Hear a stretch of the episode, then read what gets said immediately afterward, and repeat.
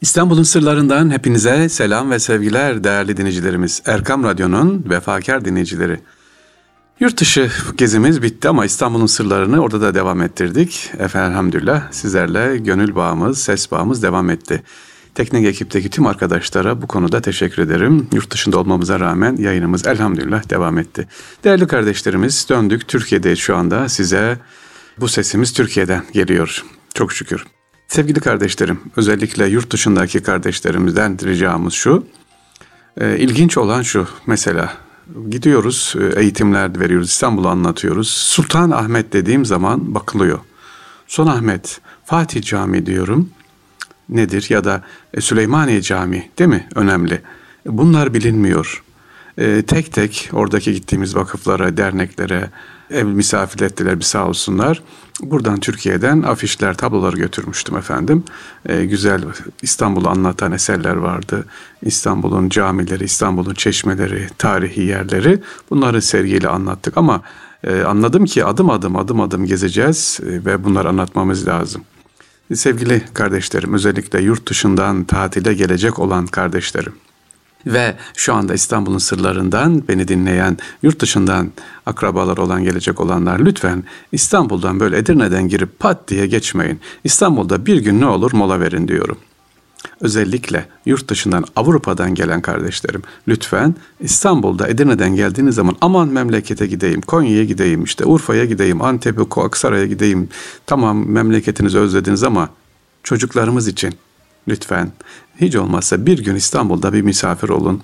İstanbul'un Ayasofya'sını, Sultanahmet'ini, e, Süleymaniye Camii'ni bir görün. Halicimizi görün, Boğazımızı bir görün, yapılan o güzellikleri bir görün, ecdadımızın. Üsküdar'a bir gidin. Ondan sonra inşallah yolunuz açık olsun, selametle gidin. Neden bugün İstanbul'un sırlarına bunu anlatıyorum sevgili kardeşlerim? Çünkü yak 3 yıldır, 4 yıldır böyle yakın kardeşlerimle gidiyorum.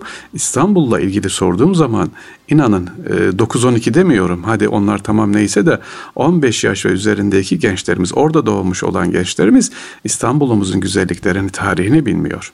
İstanbul'un fethine ya da o tarihi sormuyorum. Ne zaman fethedildi, işte Mondros Anlaşması nedir onları sormuyorum. Güzel eserlerimiz nedir? İstanbul'la ilgili bana bir eser söyle dediğim zaman hmm, düşünüyor şöyle.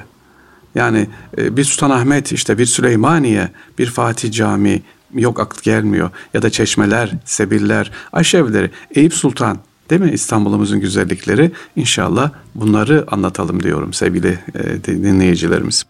İstanbul'un sırlarımız devam ediyor sevgili dinleyiciler. İstanbul'un sırlarında bugün sizlere ikinci olarak İstanbul'da özellikle yaz günlerimizde geliyor. Okullarımız yavaş yavaş imtihanlar inşallah Haziran'da bitecek başlayacak. Bir program yapın diyorum değerli dinleyicilerimiz.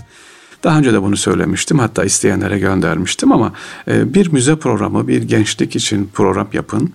E, yazı böyle İstanbul'da olacaklar. Tatile gidin veya gitmeyin. İstanbul için e, bir üç günlük kamp yapsanız nasıl olur sevgili anne babalar çocuklarınız için? Üç günlük bir kamp. Cuma, cumartesi, pazar. Ne kampı? İşte çıkın sabah erkenden İstanbul'u gezin. Türbelerini gezin, camileri gezin, çeşmeleri gezin ama planlı gezin. Böyle çıkıp çıkıp müze müze o müze bu müze değil. Bir gün müzelerini ayırın, bir gün camilerini ayırın, bir gün padişahları ayırın. Ama hiç olmazsa şu e, bu dönemde çocuklarımıza bir üç günlük İstanbul kampı yapalım. Gezip görerek eğlenelim inşallah onları bilgilendirelim diyorum. Çünkü dediğim gibi yurt dışına gördüğüm zaman bunun ne kadar ihtiyaç olduğunu, acil olduğunu da görmüş oldum. E, bu çok mu önemli? Niye İstanbul, Hakkari demiyorsunuz da, Konya demiyorsunuz da, işte ne bileyim Edirne demiyorsunuz da illa İstanbul. Çünkü e, Türkiye'nin ilk düşünün arkadaşlar birçok tarihi eserimiz her ilimizde var elhamdülillah. Ama İstanbul yurt dışından baktığımız zaman İstanbul Münevveri, İstanbul Edebiyatı, İstanbul Güzelliği, Beyefendiliği var. Buradan alan bu havuzdan bir kaşık çorba içen, bir kaşık su alan gittiği yerlere de götürecek. İstanbul'dan görüp gidip Hakkari'ye giden, Edirne'ye giden, efendim Muğla'ya giden, Sivas'a giden kardeşlerimiz kültürünü de götürecek. Çünkü birçok medeniyetin, birçok kültürün toplandığı bir yer İstanbul ve ecdadımız buraya özel önem vermiş. Onun için diyorum ki İstanbul'a e, gelelim biraz önem verelim bakalım tarihi yer. Sadece tarihine mi bakalım? Gidip gelelim. Sokağına da sahip çıkalım. isimlerine de e, sahip çıkalım inşallah sevgili dinleyiciler.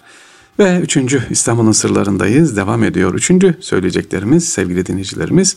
İstanbul'da mesela bir estetik konusunu sizlere aktarmak istiyorum. İstanbul ve estetik. Ne demek? İstanbul ve göz zevki. İstanbul'a şöyle baktığımız zaman minarelere. Bir Süleymaniye'ye bakın. Bir Fatih Camii'ne bakın sevgiliciler. Özellikle geldiğiniz e, zaman bir minarelere bakın. Sadece Osmanlı döneminde yapılmış camilerin minarelerine bakar mısınız?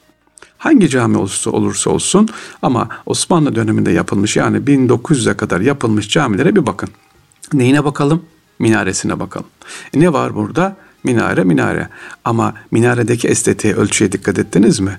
İki parmak deriz yani alemden yukarısı olmaz. Minareler öyle uzun boylu göğe çıkar gibi olmaz.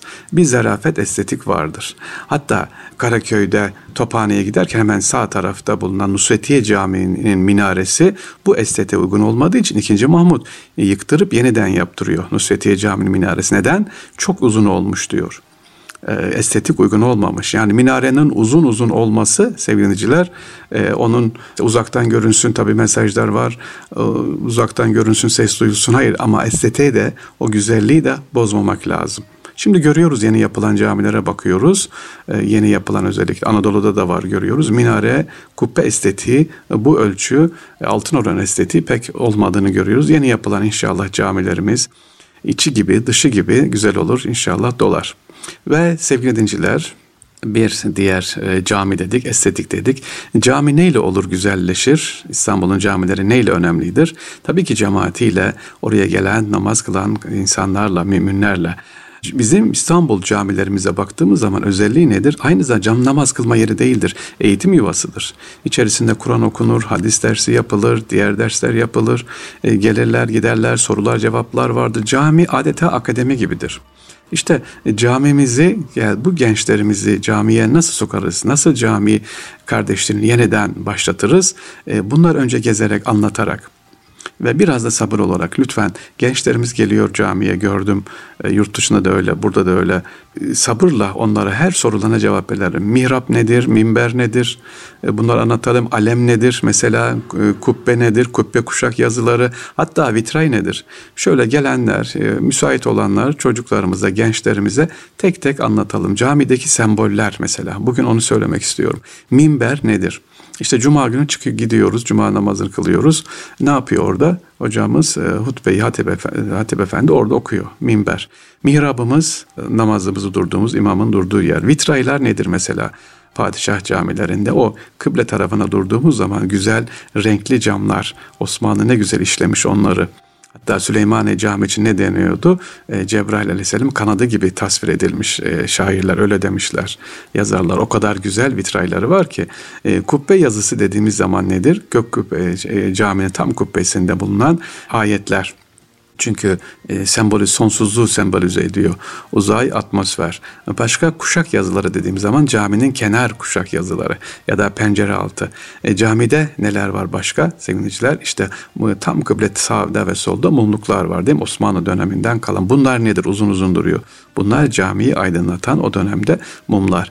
E, camiyle ilgili başka sembollerimiz neler var içine girdiğimiz zaman değerli dinleyicilerimiz işte deve kuşu yumurtaları görüyorsunuz. Deve kuşu yumurtasının camide işine e, çünkü örümceğe salgıladığı o bir sıvıyla özel kokuyla biz tabi bilemiyoruz örümcek hassas demek ki deve kuşu yumurtaları çok var hala bugün de görürsünüz bunlar da cami örümcek girmesi ne yapıyormuş engelliyormuş. Mahvil ne demek? Müezzin mahvili müezzinin kamet getir getirdiği işte namaz sonrasında namaz öncesinde tesbihatın yapıldığı yer.